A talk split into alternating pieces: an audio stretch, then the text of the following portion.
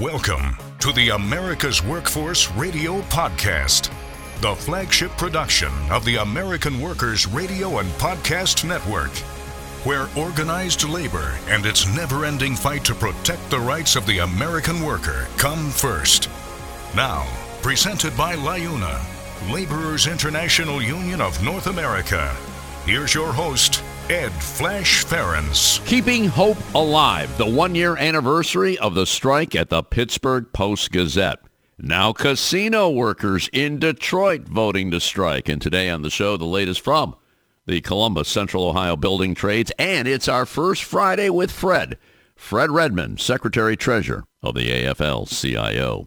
Welcome to the Friday, October 6th edition of America's Workforce, where we are available on at least five platforms. That includes Apple Podcasts, Google Podcasts, iHeartRadio, Spotify, and Pandora. We have two guests on the show today. We're going to start things off with uh, one of our longtime supporters, Dorsey Hager, who serves as Executive Secretary Treasurer of the Columbus and Central Ohio Building and Construction Trades Council. You can follow them on Twitter. Real simple. Build Central OH. And every time we have Dorsey on the show, Something new is being built. Here's the latest. Amazon Web Services plan to spend $3.5 billion, 3.5 billion to build five new data centers in a Columbus suburb.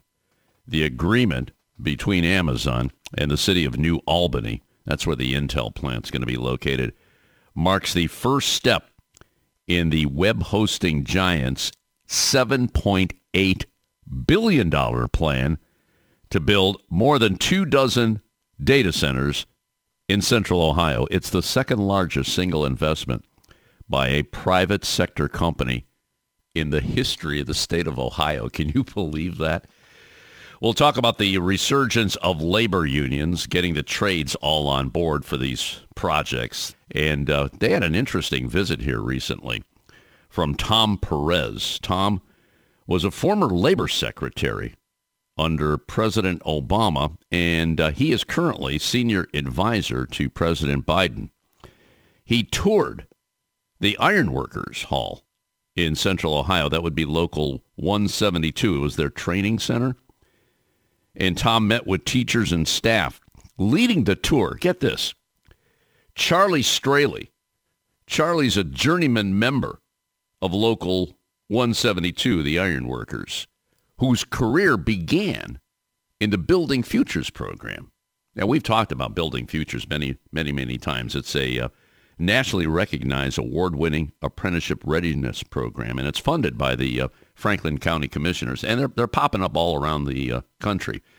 Charlie says Building Futures was a game changer. He's now a Building Futures instructor. He said, I truly have a career, not just a job. I thought I was just getting into the construction field, but it turned out to be much more. I'm part of a brotherhood. I help change other people's lives through public speaking, outreach, and teaching. He sounds like a pretty good guest on the show, don't you think? So uh, Dorsey's going to talk about that, and let's see. We uh, we also have elections coming up next month. A lot of people don't pay attention to off-year elections. Obviously, next year we get a presidential election. We have Congress and all that. But uh, it's very important to focus on what's going on in your own community. All politics is local. Remember that line?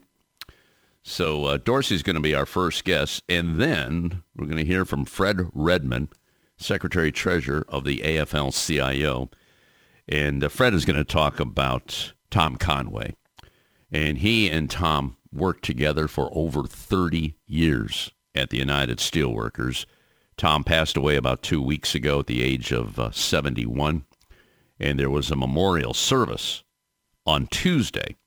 And boy, I tell you, they had a crowd there. Hundreds, hundreds of family, friends, fellow steelworkers.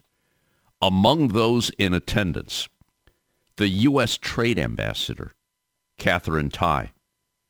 Leo Gerard. Remember Leo?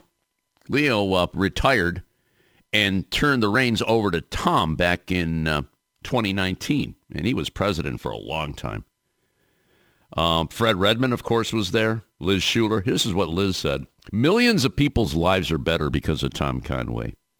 It's so hard to lose Tom right now because of all the things he spent his life fighting for are coming to life. I promise we will keep going and we'll make sure his spirit is always alive in this movement. Roxanne Brown was there too. She's the uh, vice president, international steelworkers, and she reminded everyone that Tom always kept the membership at the forefront. He was the best kind of mentor, and I'm going to miss him. Brown read a letter written by President Biden, who wrote, Tom was one of the most effective and respected labor leaders in America. He was strong, uncommonly talented, and absolutely fearless. His integrity and inherent goodness always showed through. Fred's going to uh, reflect on his relationship. Like I said, it goes back decades, and he's going to talk about what a great negotiator. That's what I'm hearing from so many people. He was a really good negotiator, and uh, Fred's going to talk about one instance of uh, of a deal that he was able to craft. In addition to uh, talking about Tom Conway, we're going to talk about what the AFL-CIO has posted on their website, and I encourage you to check this out. Go to aflcio.org. And it's important that you are educated about the people that are trying to run for office. And I'm going right to the top of the list here, Donald Trump. And if you go to that website, there is a really, really good layout of Trump's what they call catastrophic and devastating anti-labor track record going back years. And uh, what the AFL-CIO is doing here, they are going to continue this crusade. They want unions across the country to work tirelessly, as they say, to expose Trump's record. And there's so much there. Assaults on union rights, hurting our pocketbooks, broken promises, corporate giveaways, anti-worker trade deals threats to our safety and health, and lastly, failure to govern. Do check that out. And Fred's going to comment on that right here on America's Workforce. Now, a brief look into the world of labor. This segment brought to you by Boyd Watterson Asset Management. You can find more at boydwatterson.com. Hard to believe, but the uh, strike at the Pittsburgh Post-Gazette is now one year old. Well, as a result, the Pittsburgh Newspaper Guild held a rally this afternoon to mark the one-year anniversary of that strike. And that rally is right in front of the Post-Gazette offices on North Shore Drive in Pittsburgh. And they're getting a lot of support. Lisa Ann Goldsmith, who is a business rep for my union, that's SAG-AFTRA, that's the Ohio Pittsburgh local, did a shout out and a call out saying they have been very supportive of us at all of our rallies and in their coverage during the summer strike. So let's return the favor and show up for them. If it's all possible, give them a bit of your time. We all have to stand together. And from what I understand, that rally turned out pretty well. It's so sad, too because this newspaper, and we talked about this situation with John Schleuss, who is the president of the National News Guild many times here on America's Workforce. It's very sad, too, because the family that, uh, that owns the Post-Gazette is the Block brothers, who are notorious, notorious for refusing to bargain a new contract with the paper. And they've owned a couple of other newspapers. I believe the uh, Toledo Blade, they had a problem there in years past. But uh, sadly, that strike is still continuing one year later. The Detroit Casino Council has announced that members of the MGM Grand Detroit Hollywood at Greektown and Motor City casinos have voted 99% yes to authorize a strike, if necessary. If necessary. After the COVID shutdowns, Detroit casino workers sacrificed raises, shouldered heavier workloads so the industry could recover. You know, that went on with a lot of unions. Well, in September of 2020, the Casino Council agreed to a three-year contract extension with minimal wage increases to help their employers get back on their feet. Well, following the end of the COVID restrictions and the legalization of online gaming, industry gaming revenues have now surpassed pre-pandemic levels to a new record high. However, no surprise here, the casino workers are getting left behind. In 2022, the Detroit casino industry generated 2.27 billion dollars in gaming revenue. This is through in-person and online gaming, which by the way is the highest ever in the history of the industry. So far this year, reports from January through August show that revenues were even higher than last year. So another record-breaking year. Well, the workers been negotiating since early September with a focus on securing wage increases that could make Detroit's casino jobs family sustaining jobs once again. Other issues include strengthening retirement and securing protections for workers impacted by the implementation of new technology. Got a comment here from Nina Winston. Nina is the president of Unite Here Local 24. That's just one of several unions that make up the Detroit Casino Council.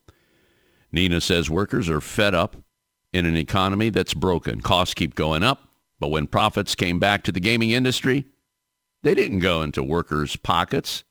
Just like auto workers, Blue Cross Blue Shield staff, UPS workers, writers, hotel workers. Well, Casino workers in Detroit are considering all options available to make sure one job in a Detroit casino is enough to raise a family on. And uh, this is the last day of the three-day strike by 75,000 Kaiser Permanente workers. They walked out at 6 a.m. on Wednesday. And there's very good reason the strike is concluding today because federal law requires that healthcare union members return to the job if no deal is reached by tomorrow. So hopefully they got the attention of Kaiser Permanente officials who uh, we reported yesterday they're offering them like 2 to 3% raises, which doesn't even make a dent in inflation.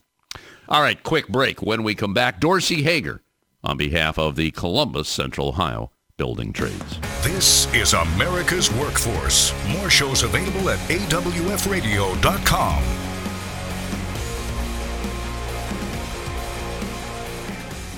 It takes LiUNA to build North America's infrastructure. From roads and bridges to schools and skyscrapers, the men and women of LiUNA, the Laborers International Union of North America, build the projects we depend on. From constructing the Freedom Tower on the site of the former World Trade Center to untangling Washington, D.C.'s congested interstate, LiUNA members do the work that matters. Find out what it takes to be built by LiUNA at liuna.org. That's liuna.org. America's Workforce is brought to you in part by the Communication Workers of America. You can find more at cwa-union.org. There is unity and strength for workers. We are the USW. We are the USW, the, United, Steelworkers, the largest industrial union in North America. We represent 850,000 members in, in the, the, U.S., Canada, Canada and, and, the, the Caribbean. Caribbean. We work in metals, rubber, chemicals, paper, oil refining, atomic energy, and the service sector. We are steel workers, standing strong and fighting for what's right. America's Workforce is brought to you in part by the United Auto Workers. Find more at uaw.org. America's Workforce appreciates our sponsor, the Columbus Central Ohio Building and Construction Trades Council, who represents more than 18,000 workers from 19 affiliated local unions and district councils. America's Workforce is brought to you in part by the International Brotherhood of Teamsters, where you can find more at teamster.org. A great union requires a reliable election system. Survey and Ballot Systems is a trusted election partner with more than 30 years of expertise in managing union elections. By partnering with SBS, your union can ensure it gets an auditable process and a high level of customer service.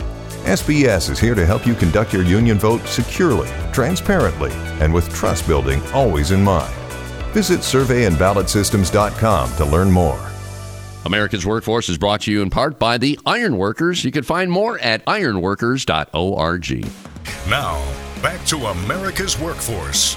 Here's Ed Flash Ferenc. And remember, you can check us out on Facebook or follow us on Twitter or X. That would be AWF Union Podcast. By the way, this next segment brought to you in part by the Ohio Federation of Teachers. You can find more at oh.aft.org. Of course, they're located in Columbus, Ohio, and that's where our first guest is located. That would be Dorsey Hager, who heads the Columbus Central Ohio Building and Construction Trades Council. And Dorsey, well, we talked about all the work that's happening in Central Ohio. I'll get to that in a minute, but I'm really excited to hear his take on the former U.S. Labor Secretary visiting Central Ohio. My gosh, everybody is checking in on Central Ohio. We had uh, Sean McGarvey there back uh, some months ago, checking out the Intel plant and, and the data centers that are going up. And now uh, Tom Perez, who is now a senior advisor to President Biden, toured the ironworkers hall there. This would be local uh, 172. He checked out their training center. Dorsey, talk to me about this. This is pretty darn exciting. Go ahead. Oh, yeah, really exciting. It's good stuff. I mean, Tom Perez, uh, the former labor secretary, and he's currently senior advisor to President Joe Biden. So he was in town on Monday, September 17th. He spent the whole day, started the morning off with a tour at the Ironworkers 172 Training Center, which they just built a new training center they broke ground on the second phase of that training center, which is going to double the space of that. But um, he wanted to see where everything happens. I mean, we um, they hosted two cohorts of Building Futures last year. Uh, one of their graduates, who's Charles Straley, who has a great story. You're talking about a gentleman who fought substance abuse, uh, was previously incarcerated, saw a flyer on Building Futures, really didn't know what to think or what to expect, went through the program, totally embraced all the wraparound services, the training, the soft skills and everything, was placed in the Ironworkers JATC. He's went through their apprenticeship program. He's turned out as a journeyman member. He's working on the 7071 interchange, doing rebar and iron and steel, uh, helping that huge infrastructure project here in the middle of downtown Columbus. And he's also given back. He's one of our instructors uh, for Building Futures. So he spoke. Uh, the county commissioners, Kevin Boyce, Erica Crawley, John O'Grady spoke. Obviously, they fund the program. And um, Tom Perez spoke and then led a tour. Got incredible media coverage for days. It's still getting good media coverage and, and outlets. Uh, there was an article in the Dispatch the other day about it, which was great. And it was just a great opportunity to be able to uh, share with Tom Perez one, what we're doing here in Columbus and Central Ohio to reach out to members of the underserved community, and get them on that direct path to the middle class, but also what the opportunities that have been created by the Biden administration are not only doing for union members and workers, but also to help expand the middle class and expand the middle class you know, with diversity, with people of color and females and veterans and people that maybe were left behind by the previous economy and, and and they're brought up into the middle class as well through some of these training programs you know. We talked off air a little bit. You know the biden administration is heavily involved in, uh, in, in people that are previously incarcerated, people of color, women, vets, giving them that shot at the at the middle class, and a lot of the policies that he's instituted in the CHIPS Act in the Inflation Reduction Act and some of the stuff that he's done with solar and infrastructure and tying Davis Bacon to federal funding is all wrapped around reaching out and giving people opportunities to get trained and get on these projects to where they can provide for themselves and their families and make a good living and uh, you know at the end of their career be able to retire with dignity and respect like we all should.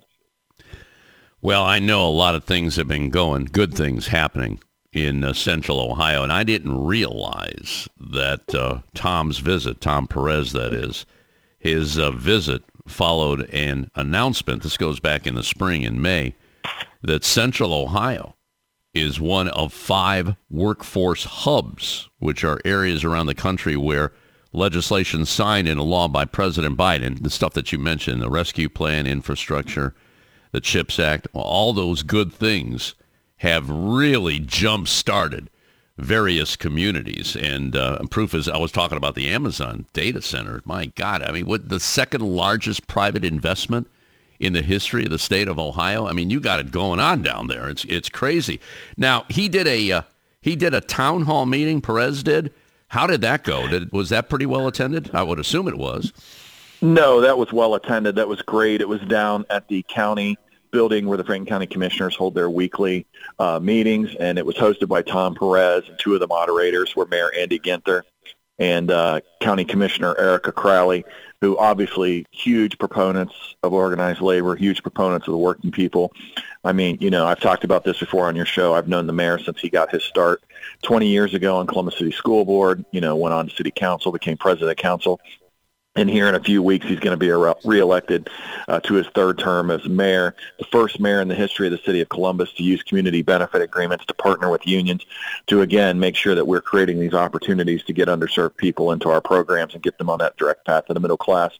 And then you have Erica Crawley, you know, who's always been a big proponent of union labor as well and organized labor and working people you know, she was constantly fighting when she was at the State House for the rights of workers. She's continued that um, advocation as she's moved on to be one of our three county commissioners, which, you know, all three of them are incredibly pro-labor, incredibly supportive of our Building Futures program and everything that we're trying to do here. And some of the stats that they talked about on the community town hall that since 2017 building futures which you know is our nationally recognized award-winning pre-apprenticeship pr- training program, and then also Driving Futures, which is a program that we reach out to members of the underserved community, help them get their CDL license so they can go on to get a lucrative career in the trucking industry, and, and we work with the Teamsters to get a lot of those folks placed.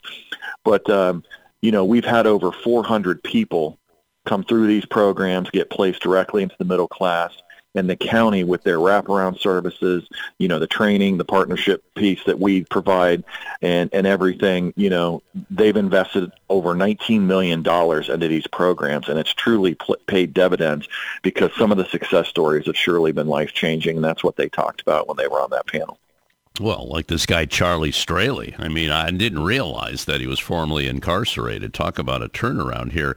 And and he's pretty much saying that building futures changed his life. You got to get this guy on the show. Can you uh, can you link us up with uh, with him? We can definitely we can definitely do that. I mean, he's uh, he's done a great job. He's done some media interviews with local TV stations here. He's been on uh, on public radio and stuff, and uh, and he and he does have a great story to tell. And he embraces being an advocate. I mean, he's a guy that not only does he teach and give back to this program and speak to the students and mentor some of the students and let them know that these possibilities are real, but he also goes to some of these you know, uh, nonprofits, these these areas around the city where, where people are dealing with substance abuse, where people are dealing with incarceration, and he lets them know that there is a path and there is programs in place, whether it's our program, whether it's uh, Driving Futures, whether it's some of the programs that are um, nonprofit uh, Creating Central Ohio Futures has to help people get on the maintenance with the city or the county or get on manufacturing jobs at Anheuser or, or any of these other places. He lets them know that there is these possibilities and, you know, you talked about at the beginning of this interview, we are in a unique and fortunate time here in Columbus and Central Ohio.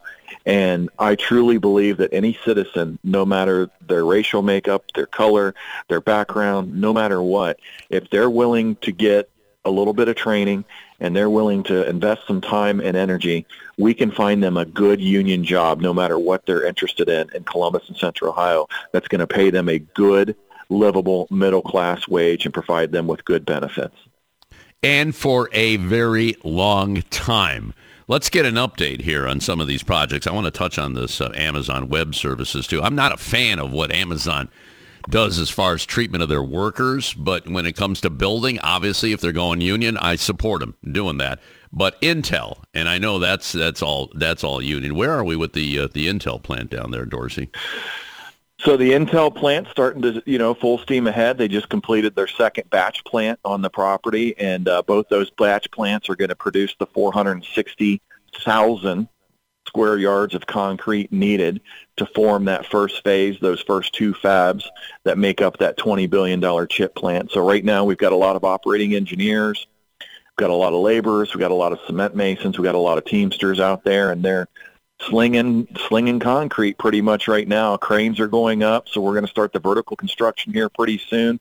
Uh, a lot of the site work is completed, and now we're starting to get electricians and plumbers and pipe fitters out there to bring in a lot of the mechanicals and a lot of the underground um, and then around the plant, it's amazing that the infrastructure work that's taking place as they're adding roads, adding bridges, widening roads, making bridges bigger uh, for all that traffic and all those people that are going to be coming in there. But uh, we hope that this job ramps up probably after the winter, maybe March.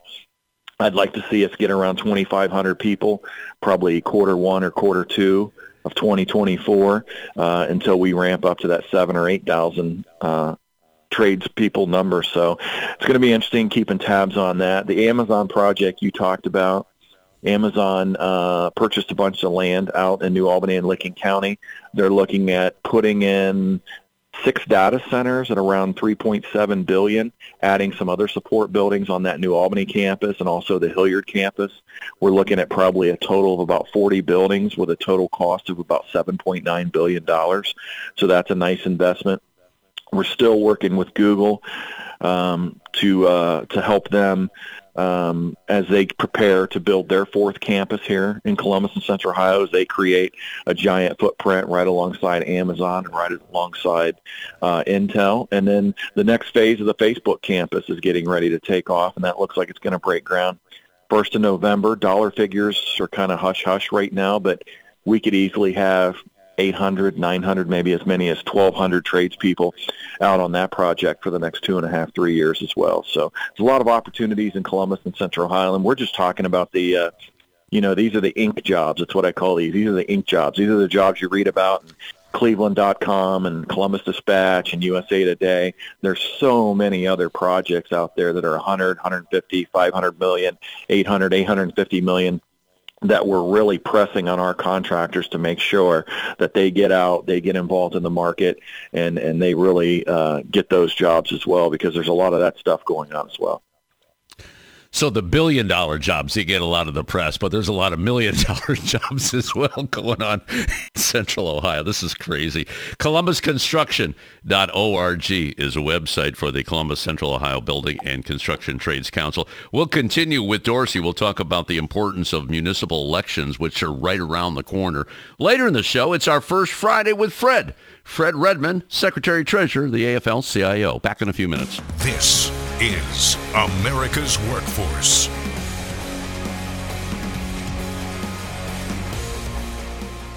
It takes LIUNA to power North America with affordable energy.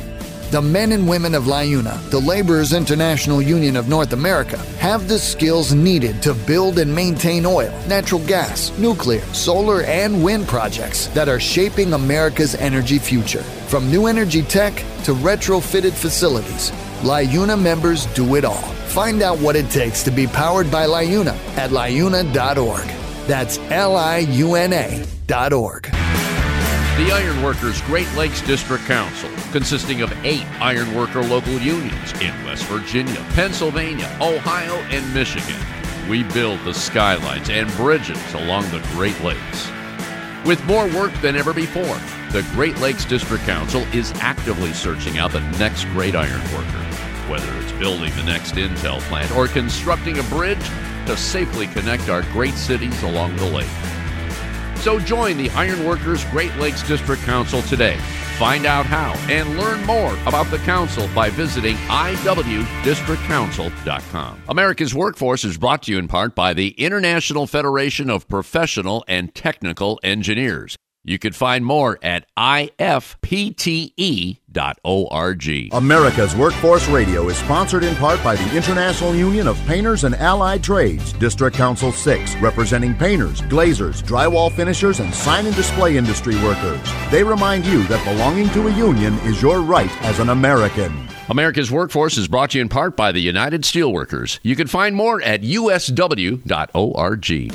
Now, back to Ed Flash Ferenc with America's Workforce. And remember, you can check us out on at least five platforms. That includes Apple Podcasts, Google Podcasts, iHeartRadio, Spotify, and Pandora. And when you get an opportunity, just sign up and receive our shows on a regular basis and give us a rating. We always appreciate those five star ratings. So please keep them coming. By the way, this next segment brought to you in part by the United Labor Agency. ULagency.org is their website. Let's go back to Central Ohio. Rejoin Dorsey Hager, Executive Secretary, Treasurer of the Columbus Central Ohio Building and Construction Trades Council. Dorsey, I know you want to say a few things about uh, the municipal off-year elections. A lot of people don't pay attention to these. Obviously, you got the big elections with presidential candidates and congressional representatives and senators. But uh, talk to me about Central Ohio. And of course, we've got a couple of issues, statewide issues on the ballot. I'm going to let you pick it up from there. Go ahead, brother. Yeah, so we're obviously doing a lot to make sure that we get our members registered, make sure that they're voting. Obviously, we implore on a lot of them to early vote because, you know, in the construction industry, as busy as we are right now, you know, election day can be tough to vote on election day. But um, uh, we're always uh, getting that message out that obviously everyone knows who their president is. A lot of people know who their congressperson is. A lot of people know who their two U.S. senators is. But then when you start talking about municipal elections and who's on the school board and who who some of the judges are and why that's important, I don't think they understand that. And while federal elections and national elections are obviously important, the people that have the most control over your day-to-day life are your school board members, the ones that are going to institute policies to educate your kids, but also improve your community, and then also your judges because they have the rights to take away your freedom. They have the rights to do things to you that uh, that a lot of people, you know, don't have. So it's very important that you get involved and you educate yourself, and then also your city council, your mayoral, and you know, we spoke about it earlier in the segment, but Andy Ginther's going to get reelected here in a couple of weeks. I'm confident of that. He's doing a great job down the city of Columbus. There's a lot that he's working on with housing and crime, and I think he's moving Columbus in a positive direction and continues to move us, and it's uh, definitely reflective in all the development and all the uh, growth that's happening here. Rob Dorans and his slate on city council. Rob Dorans is an IBEW member. He's currently the attorney for ACT Ohio. He's going to get reelected to city council, which is great. And Rob serves in the second leadership on city council. The leader of city council, the uh, council president, is Shannon Hardin, who's a tremendous friend of labor. Just had lunch with him yesterday to catch up on some policy. And he's the brother of an IBEW member, Christian Hardin, who belongs to 683. So Shannon understands the importance of union labor. And then our own attorney here at the Columbus and Central Ohio Building Trade, Sarah Ingles decided to get involved and get active. She's very um, active in everything she does and defending unions' rights and negotiating contracts and helping us here at the Columbus Building Trades. But also she's very active in workforce development programs with CCOHF and Building Futures and Driving Futures. And she's running for school board, and I have all confidence that she's going to get elected and become a member of the Columbus City School Board, which is one of the largest school districts in the state of Ohio with 45,000 students. And, you know, we've got to continue to educate these kids, uh, give them the tools necessary so that they're employable when they graduate from high school for all these job demands that we're having right now with everything that we talked about in the last segment. And also, our, we have a school board levy on the ballot um, for Columbus City schools. Uh, it's a $100 million bond package. It's going to help um, a little bit with payroll and salaries and benefits where a lot of the um, the custodians, the bus drivers are obviously union members. We don't want to see cutbacks there. We actually need to expand as the growing as the uh, as the uh, district is growing. And then there's a lot of money they want to put back into the buildings to uh, bring buildings up to code, whether it's new roofs or new gym floors or new mechanical systems for heating and air conditioning. So we've endorsed that levy. We're very supportive. We've got a huge canvas, labor canvas that we're going to do uh, here in a couple of weeks that we're going to launch in the IBEW 683. It's going to be led by Mayor Ginther, Sarah Ingles, Rob Dorans, Shannon Hardin, in partnership with the local Central Labor Council. We're going to get out and knock on doors and let our members know how important these issues here locally, the school board, city council, judges. You know, there's a great friend of mine that I was at an event last night. He's going to get elected judge, Zach Gwynn along with Jared Skinner and Andrea Peeples, who are going to get reelected. And all three of them uh, are going to do a great job on the bench, and we're really happy to support them as well. So it's big time here, municipal election-wise. I know a lot of people kind of take a pass on the by years, but these are important races. What about some of the uh, statewide issues? There's issue one and two of the uh, Central Ohio building trades. Have you taken any positions on those issues? We haven't taken a position on issue one or two. Obviously, we were heavy involved on no on issue one, special election on August 8th.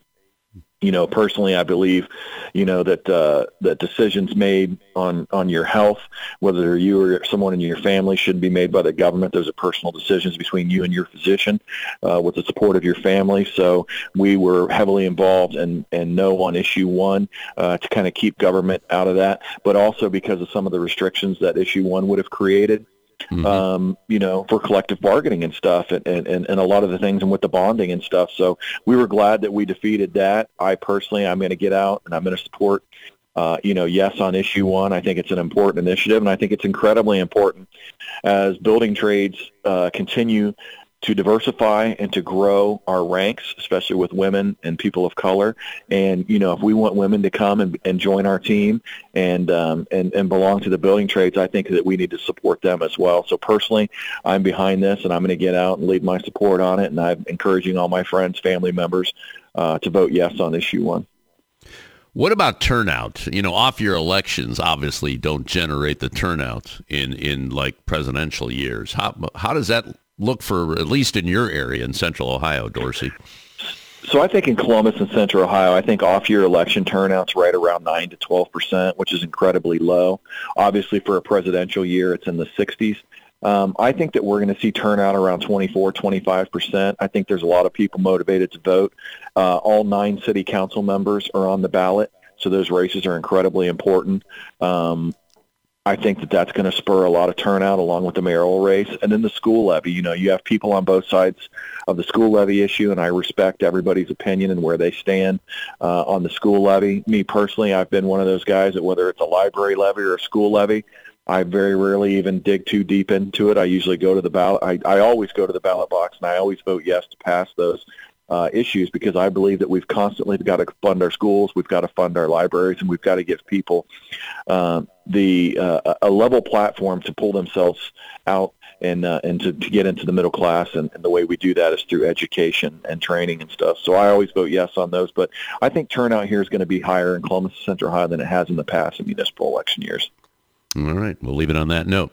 Dorsey Hager, Executive Secretary Treasurer of the Columbus Central Ohio Building and Construction Trades Council, columbusconstruction.org. You could follow him on Twitter. How appropriate. Build Central OH. You take care, my brother. We'll talk to you in a month, okay? All right. Thank you so much, Flash. Appreciate it. Have a great weekend.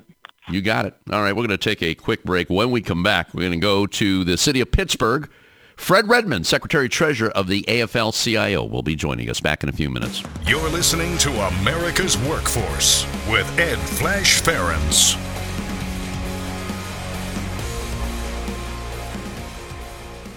It takes LIUNA to keep America running. Over 70,000 public employees are part of LIUNA, the Laborers International Union of North America, delivering critical services such as healthcare and emergency response, as well as maintaining roads and sanitation systems. Even the National Postal Mail Handlers Union, representing over 47,000 U.S. postal workers, is affiliated with LIUNA. Find out what it takes for LIUNA to keep America running at liuna.org. That's L I U N A dot org. We're the nurses, firefighters, and claims representatives that help keep our government services running. We respond to natural disasters. We care for our nation's veterans, and we investigate discrimination in the workplace. We are federal and D.C. government workers, and we are proud to serve the American people. Working in more than 70 agencies across the government, we know we can fulfill our mission because our union has our back. Learn more at AFGE AFL.org. Paid for by the American Federation of Government Employees, AFL-CIO. America's Workforce is brought to you in part by the Heat and Frost Insulators Labor Management Cooperative Trust. Find out more at insulators.org forward slash LMCT. America's Workforce is sponsored in part by Boyd Watterson Asset Management, LLC. Find out more about our investment solutions tailored to meet the needs of Taft Hartley funds at boydwatterson.com. America's Workforce is presented by the Laborers International Union of North America. Feel the power right now at liuna.org. Now, back to America's Workforce. Here's Ed Flash Ferenc. And remember, you can check us out on Facebook or follow us on Twitter or X, whatever you prefer. That would be AWF Union Podcast. All right, let's go to line number two right now and welcome one of our longtime regulars, Fred Redmond, Secretary Treasurer of the AFL-CIO, aflcio.org. Fred is still in Pittsburgh. There were services this week for the late Tom Conway, who served for the past four years as president of the United Steelworkers, and so many of us, Fred included, were so shocked on his sudden passing at the uh, end of last month. Fred Redmond, it probably even hasn't sunk in yet, has it?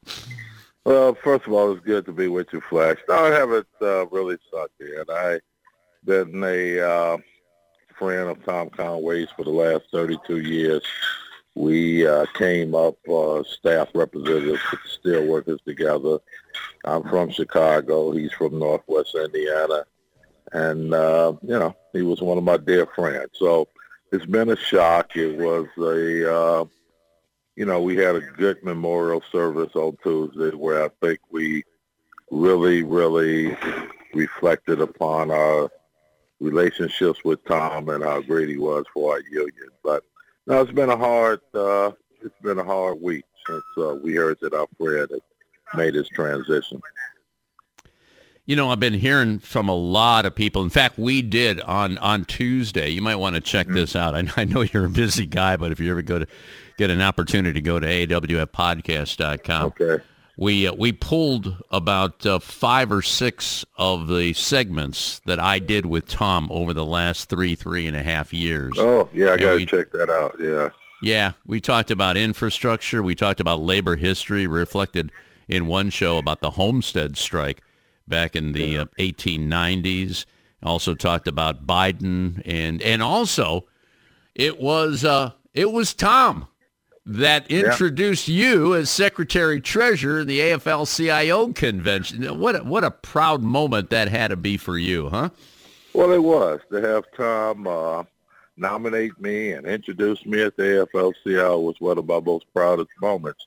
And let me just say this: besides being a very, very effective contract negotiator besides Tom being a very strong voice when it comes to workers' rights and workers' justice. You know, Tom was, as you reflected on your show with some of the segments you said that you replayed, you know, Tom was also a very uh, intellectual when it comes to trade policy, when it comes to the future of work, you know, when it comes to clean energy. Uh, I mean, Tom really dug into the issues that really affect working people. You know, he was a nuts and bolts type guy who mm-hmm. really articulated and dove into issues. And, uh, you know, he was the type of guy, Flash, that, uh, you know, if you give Tom an issue uh, that affects working people, I mean, he dives in all segments of the issues and was able to converse, and was able to articulate how these issues affect working people. I'm talking about to politicians, to to professors, to corporate executives. He was just a great all-around guy. And his passing was a loss not just to the steelworkers union, but to the entire labor movement.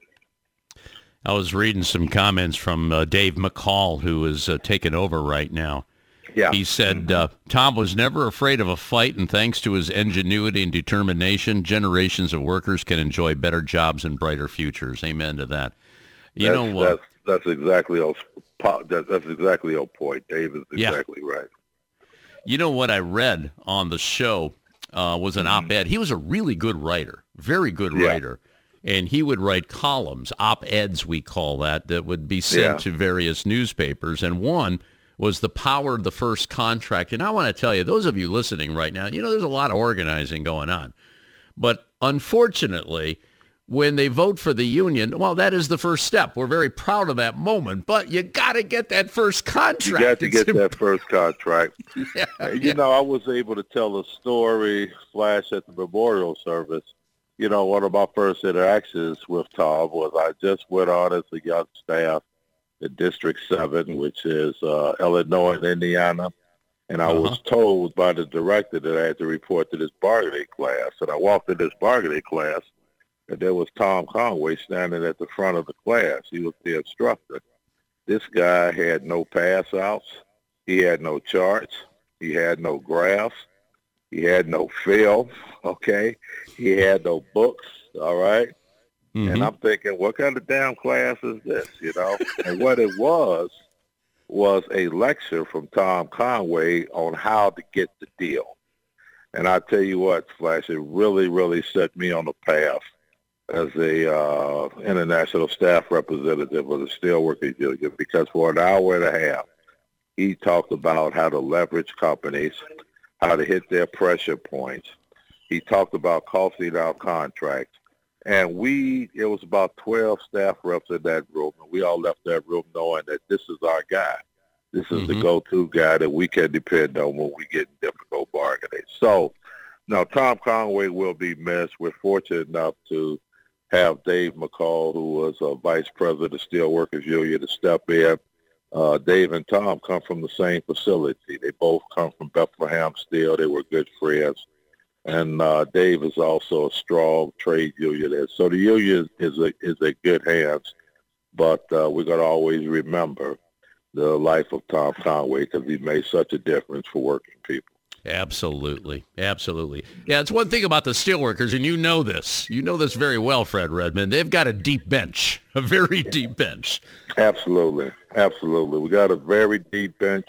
We're bringing up some strong young activists, and the union has a bright future. And uh, because of people like Tom Conway and Leo Gerard, you know, the Steelworkers Union has invested a lot of resources in making sure that you know, this year you continues through the ages and, you know, we're bringing up leaders. We have good leaders of all races. We got good, strong female leaders and, um, you know, the Steelworkers Union is as strong as ever.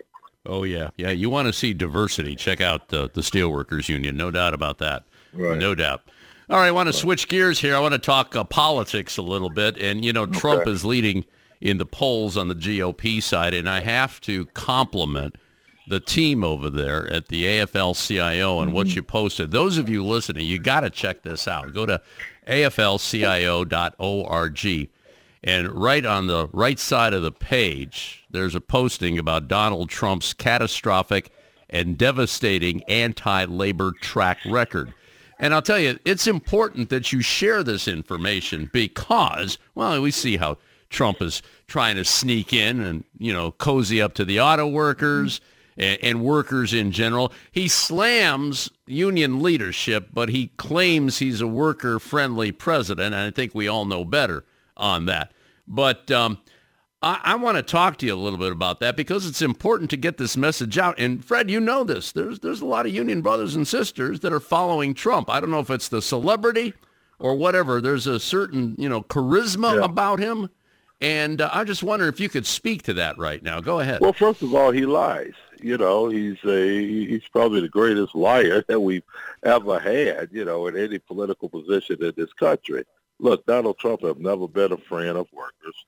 You know, the audacity of him showing up to speak to union workers at a non-union facility in Detroit was almost laughable. But you know, you know, here's the facts. First of all, he's a guy who stifled workers uh, that worked on on, on his uh, casinos at did building and construction trades work for him. He did not pay them in a lot of cases. Uh, he have a number of Department of Labor charges that has been filed against him over the years. He passed legislation while he was uh, in the White House to not only weaken the Department of Labor, but he also, you know, cut the budget you know, and tried his best to defund the Department of Labor so they couldn't do the work, you know, on behalf of workers throughout this country. So look, Donald Trump is not a friend of working people. He's a fraud. And, uh, you know, it's it's almost hysterical. I, I was telling somebody this morning, Flash, that I think we're closest that I've, I've ever seen in my lifetime of being a banana republic without a Speaker of the House, okay? Mm-hmm. But yeah. the, the even imagine that Donald Trump is a friend of working people, you know, it would be laughable if it wasn't as, if it wasn't that scary. But let me just say this: what we're doing at the AFL-CIO is we're setting the record straight. Uh, we're getting ready to accelerate our, uh, you know, reports and our background on Donald Trump. We're getting ready to increase our ground game to go out and talk to members throughout this country so they could really, really start connecting the dots here because what we expect to see as we see this fight for the Speaker of the House, we expect to see Trump's influence, okay, trying to shape who's the next Speaker going to be. Mm-hmm. And, uh, you know, that's not going to be a person that's going to be friendly to working people. So we need to be clear, and that's the purpose of the AFL-CIO's website is to set the record clear. We're going to be communicating that message throughout the country to working families. Those of you listening again, I urge you go to the national website aflcio.org. They got it all broken down. I printed it out, and uh, mm-hmm. uh, I got big font here on my uh, copy, and uh, it's it's like four pages long. Assaults on union rights, even talking about stripping away protections for rank and file workers at the Department of Veteran Affairs, and also uh, stripping away workers' protections, safety and health. Yeah, you know yeah. the amount of defunding that he did to OSHA, and you know, so you know, it goes on and on. Uh, uh, Flash, and thanks for promoting that. Yeah. And I read too on that post that uh, this, to your point, this is just the beginning. In the coming weeks and months, the AFL-CIO and unions across the country will work tirelessly to expose Trump's record. It's a, it's very important that people know that because uh, he's slick. He is very slick. He's very good at what he does, yeah. and he claims to be a friend of workers, but he really is not. He really is not. So it's important to get that message out of there. You, you touched on the the speakership in the House of Representatives. Yeah. Fred, in your lifetime, did you ever think that we would be going through something like this? I've, I've never. I don't think none of us could even fathom that we would be living at a time when the uh, when the party that's in power of the Congress that has the most numbers can even agree amongst themselves on the speaker. And, you know, the irony of this is we got like 38, 39 more days the, is the deadline for the uh, budget to run out. And what's at stake? See, we have to really, really talk to people about what's at stake, okay, if the government shuts down. You know, we, we talking about you know, uh, WIC programs, you know, for for poor children. We're talking about, you know, all nutrition programs. We're talking about medical programs. We're talking about daycare.